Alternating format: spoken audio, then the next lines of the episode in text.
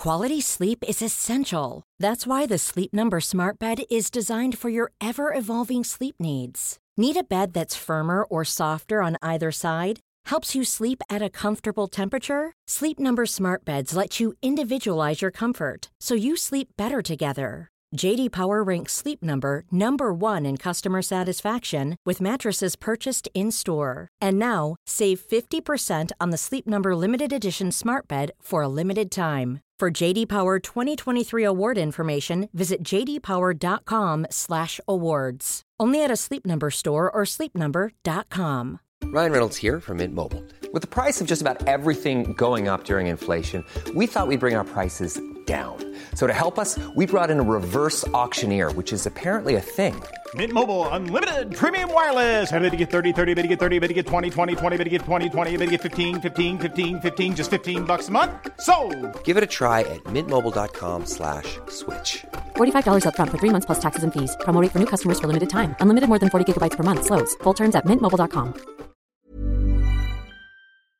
Not every game starts off how you might think. Some of the most iconic games we know and love look totally different at the start and would be unrecognisable today. From how games play to the skin they don, nothing is set in stone until the code is pressed to a disc or a cartridge. Unlike books and films, games seem to sometimes take a totally different direction on the fly. Whether that be down to a course correction over playstyle, chasing trends of the time, or even a buyout that seemingly comes out of nowhere. Nothing is sacred in the video game industry. So with that being said, here are some of the most wild examples. I'm Ben Murray from whatculture.com, and this is 8 video games that started out totally different. Number 8, Quake. Coming out during the mid-90s when we all had a little bit more attitude, Quake landed just as the first-person shooter was exploding, and normal folk were finally getting computers in their homes. Before the time of laptops and smartphones and consoles, we only had one family computer, and that was normally stuck by the dining room table. By then, the grandfather of the genre, Wolfenstein 3D, had already paved the way for Doom to take over our hearts and minds. So after Doom helped cement this perspective of play, it seems strange that it actually planned for Quake to be a third-person melee-focused role-playing game. Now that's kind of fair, as they didn't want just another game running around shooting weird demon magical things. Doom nailed this, so Quake took inspiration from properties like Dungeons & Dragons, hoping to craft something new. But we all know how that went. John Romero eventually settled for a Doom-like because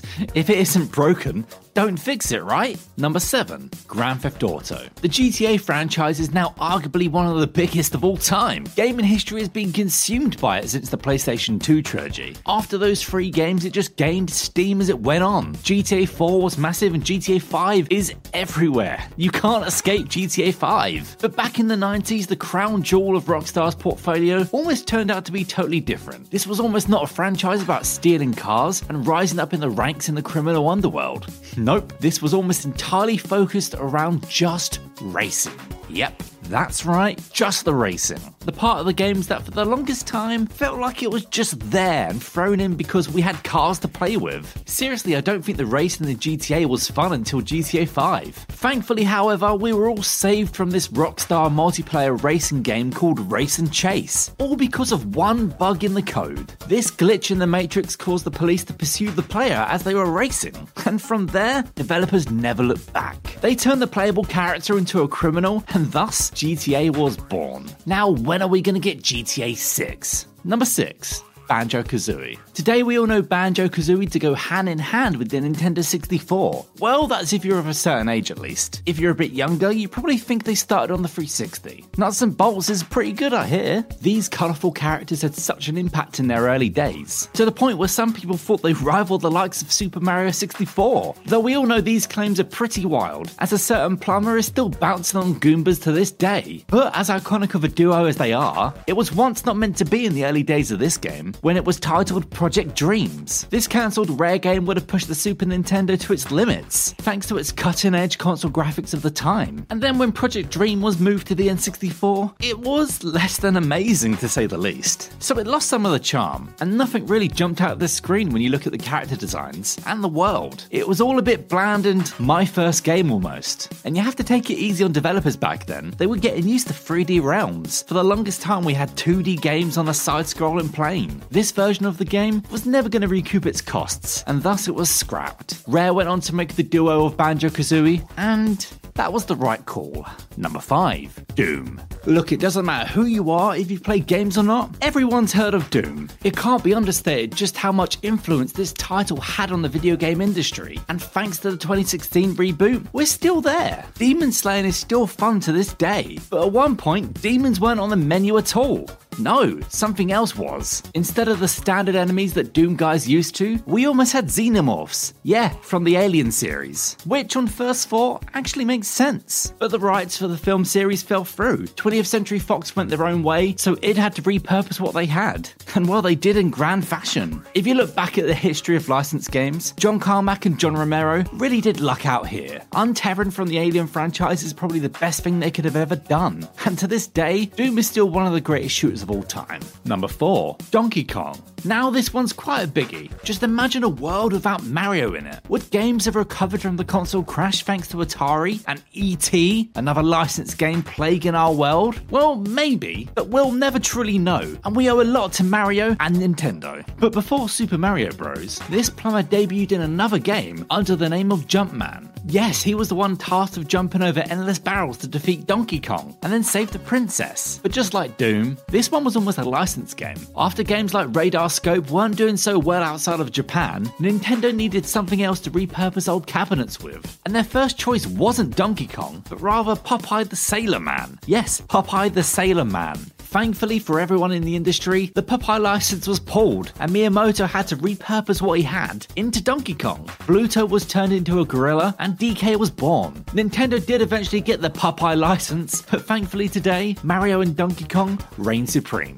Number 3. Halo Combat Evolved. Much like Nintendo without Mario, it's hard to imagine Xbox without Halo and the Master Chief. For over 20 years, the Super Soldier has been tied to this brand and really helped Microsoft gain ground in the console wars. But before all that, they had to snatch Bungie away from Apple. A long time ago in 1999, Halo was shown off at Macworld by the late Steve Jobs under the title of The Santa Machine. You can't make this stuff up. After being turned to the PC side and leaving Mac in the dust, Bungie retooled their strategy game into a first-person shooter affair, and from there Halo was truly born. And along with the aspect that was dropped, so was riding dinosaurs. Yeah, Master Chief on dinosaurs was almost a thing. 20 years later and Halo is still going strong, even though it's had some missteps on the way, and we've got Halo Infinite just about to drop. It's so hard to think how different the industry would have been if Halo was a Mac title and Xbox never had the Master Chief. This certainly would have been the darkest timeline. Number 2. Goldeneye 007. Not only do developers have to keep their publisher happy and make a decent game, but at the same time they've got to deal with the license holder. And as we've already mentioned earlier in this list, Aliens and Popeye, they fell through. But thankfully this wasn't the case of Goldeneye 007. Now known as the first-person shooter to break the mold on consoles and move us away from the era of Doom clones, Goldeneye took the world by storm when it launched in 1997, which of course is strange because the film hit theatres in 1995. So why so late? Well, Goldeneye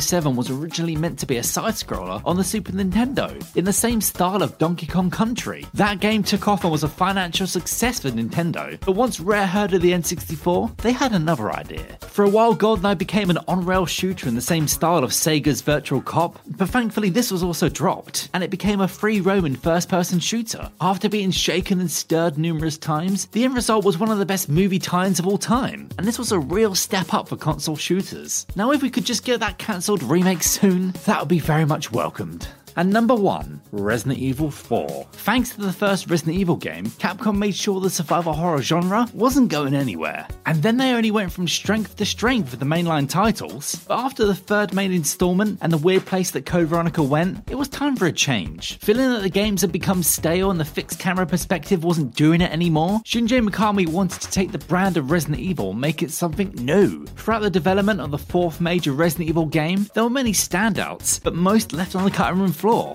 and one was almost greenlit, and this game was a lot more action focused, and in no time at all we found out this one would become Devil May Cry. But Capcom went back to the drawing board again, and Resident Evil was almost a castle explorer until Shinji Mikami took full control of the project. From here we got a ghostly supernatural take on Resident Evil before that was scrapped as well. R.I.P. the Hook Man. And then finally we got the game we have today, which is surprisingly a lot more grounded. And with that, Resident Evil, third person games and the industry as a whole was changed forever. Hi, I'm Daniel, founder of Pretty Litter. Did you know cats tend to hide symptoms of sickness and pain? I learned this the hard way after losing my cat, Gingy. So I created Pretty Litter, a health monitoring litter that helps detect early signs of illness by changing colors, saving you money and potentially your cat's life. Pretty Litter is veterinarian developed, and it's the easiest way to keep tabs on your fur baby's health right at home. Go to prettylitter.com and use code ACAST for 20% off your first order and a free cat toy. Terms and conditions apply. See site for details. Hi, I'm Daniel, founder of Pretty Litter. Did you know cats tend to hide symptoms of sickness and pain? I learned this the hard way after losing my cat, Gingy. So I created Pretty Litter, a health monitoring litter that helps detect early signs of illness by changing colors, saving you money and potentially your cat's life. Pretty Litter is veterinarian developed, and it's the easiest way to keep tabs on your fur baby's health right at home. Go to prettylitter.com and use code ACAST for 20% off your first order and a free cat toy. Terms and conditions apply. See site for details. Planning for your next trip? Elevate your travel style with Quince. Quince has all the jet-setting essentials you'll want for your next getaway, like European linen, premium luggage options, buttery soft Italian leather bags, and so much more. And is all priced at 50 to 80% less than similar brands. Plus, Quince only works with factories that use safe and ethical manufacturing practices. Pack your bags with high-quality essentials you'll be wearing for vacations to come with Quince. Go to quince.com/pack for free shipping and 365-day returns.